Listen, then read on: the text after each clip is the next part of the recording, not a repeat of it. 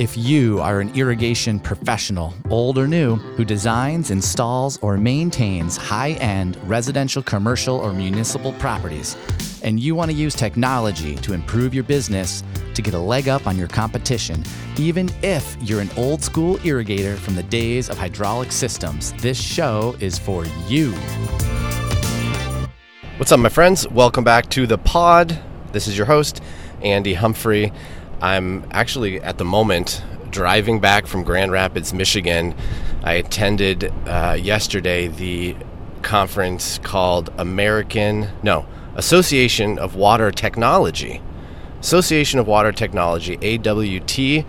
Their annual national conference was in Grand Rapids, and I thought, you know what? I have an affinity for technology. I'm in the water business. Let me go check out this AWT conference. So I drove down to Grand Rapids yesterday just to attend the trade show. It was 150 bucks to go, you know, see who, see what the the water technology conference is all about. I also wanted to catch up with my friend Justin and Breck from OpConnect. Special shout out to you guys on the podcast today. Good to see you. Lots of fun thank you for a good time last night. And anyway, back to the conference. Wasn't quite sure what to expect. You know, like I said, I just kind of figured that because I'm in the water technology business, I should go to the water technology conference. Come to find out that it was mostly, hmm, what's the right way to describe it? Mostly kind of industrial cooling towers, boilers, water treatment, things of that nature.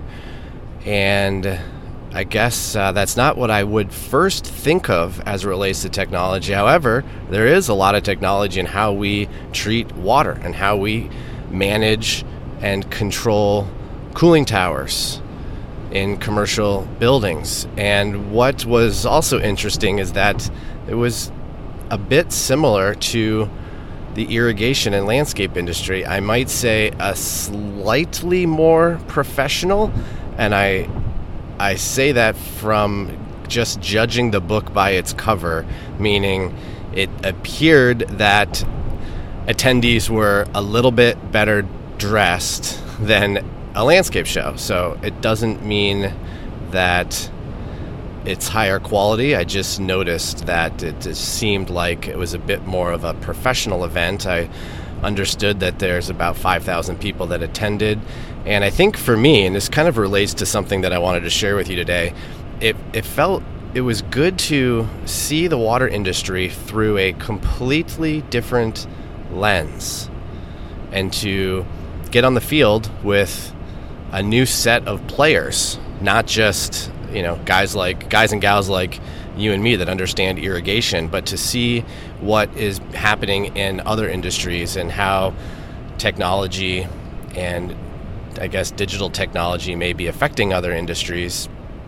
And from the most part, it mostly felt like a conference from the early 2000s. In other words, I didn't see a lot of sort of IoT mobile software tech. There was some, but not a lot. Most of what I saw was industrial type controls. Lots of pipes, lots of valves, lots of dosing pumps, things of that nature. Less software.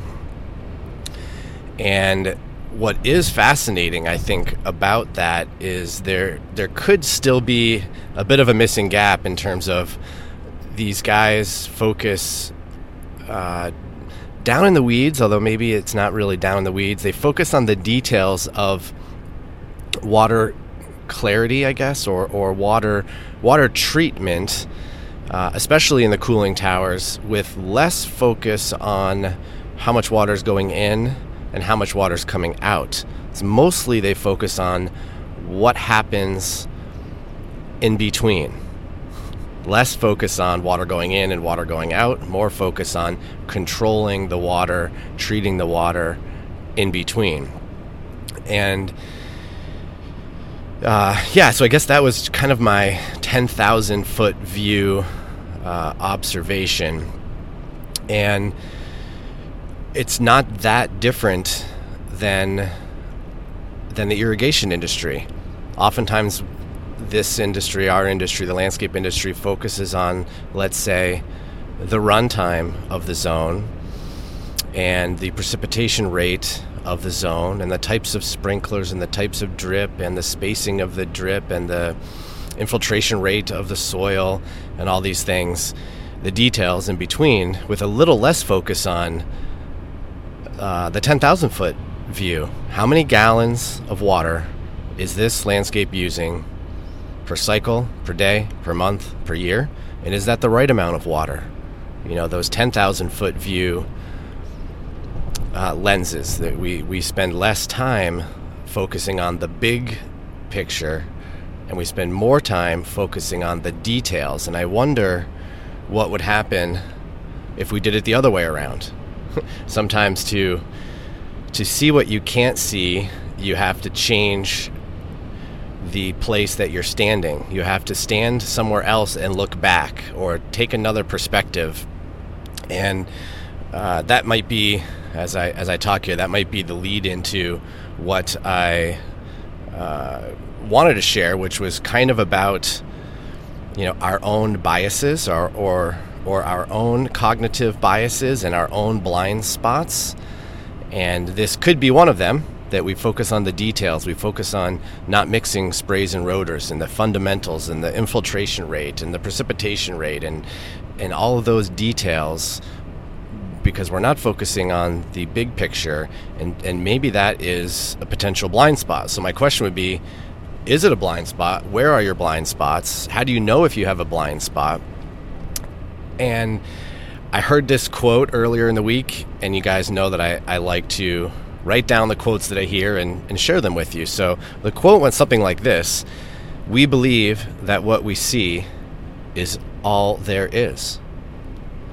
I, I really like that. We believe that what we see is all there is. And that's why oftentimes we almost want to convince other people that what we believe is true because that's all that we see. And the analogy that uh, I don't remember who said this. Uh, I just wrote it down, but I didn't. I can't remember actually where I heard it. But the analogy was you're on a train and you're holding a ball. You're on a train, you're holding a ball, the train is going 60 miles an hour. How fast is the ball moving? I'll let you think about that. You're on a train, you're holding a ball, you're going 60 miles an hour. How fast is the ball moving?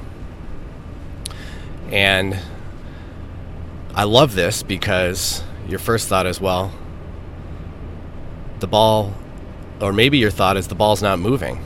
I'm, I'm on the train, I'm holding the ball, the ball's not moving. But, but what I didn't give you, what I, what I didn't give you was to think about from whose perspective am, am I asking? Am I asking you on the train how fast the ball is moving? Or am I asking someone else outside the train how fast the ball is moving? Because depending on who you ask, you will get two different answers. If you ask the person on the train, they'll tell you the ball's not moving. If you ask the person outside the train how fast the ball is moving, they'll say the ball went past at 60 miles an hour. So one question can have two different, completely different answers, yet both are 100% correct. It just depends on who you ask. So I think that it, we could get caught up in, in a similar pattern in our industry when someone asks the question, How do you reduce water usage? Well, we're probably all going to have the same answers, but the answers could vary depending on who you're asking and what their level of knowledge is. And how they want, what their plan of attack would be to reduce the water usage. So, again, I don't think that there's any one particular way or one particular answer. There's only many answers, and there may be a couple more questions that you want to ask before you can answer that question more accurately. So, yeah, coming back to the to the water conference, that's how I felt a bit. I was able to change my perspective go from inside the train to outside the train, or go from inside the irrigation water industry to step out of the industry and step into the water technology through a different lens, through this industrial uh, industrial water technology lens, and come to find out, there's a lot of similarities. It's water. water is used. Water is wasted. and there is technology both controlling the water, monitoring the water, and managing the water. And like I said, I think the closest similarity is that both industries, when you're in the industry deep, you focus on the details. You focus on the small the the small aspects and you lose a little bit of perspective on the bigger on the bigger picture. And because I'm not in the industrial water space and I don't know how to treat the water like all these guys in the show and gals in the show know and they know their industry inside and out. My observation was that's where they focus. And when I asked people who manages who decides how much water goes into the building for let's say the cooling tower and how much goes out and is that the right amount a majority of the response was that that wasn't really managed or tracked. So I think we should probably reflect back and ask ourselves those same questions.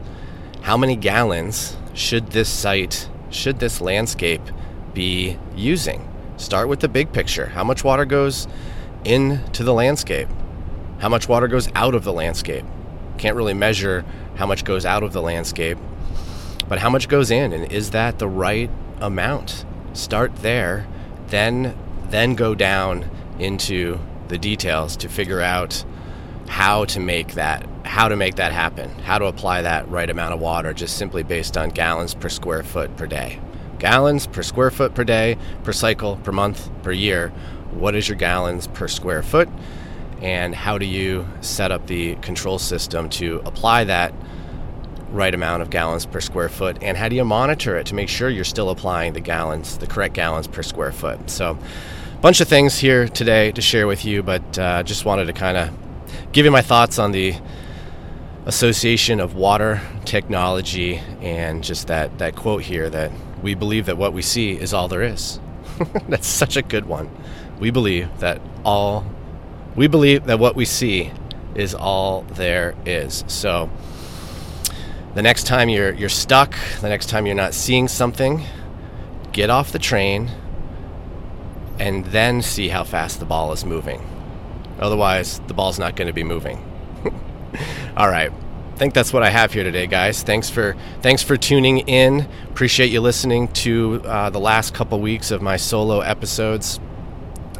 And I do have there's a whole bunch of new content that I am preparing that could possibly take this podcast in a slightly uh, different direction, still water, but uh, perhaps in a slightly different direction. And I'm kind of putting the framework for that together with a possible uh, December, um, shouldn't say launch, not really a launch, but perhaps a December pivot. Not, not quite sure yet, still getting my thoughts together. But I think overall, I'd really like to start talking more about water in its entirety with maybe a slightly less focus on the ins and outs of irrigation specifically. So, anyway, that's kind of uh, what's going on in my head. Thanks again for listening. Appreciate you guys. Remember to subscribe to this podcast. Podcast. Podcast. Huh, that would be an interesting app. Podcast. Do you have the Podcast app? How to turn your podcast into cash.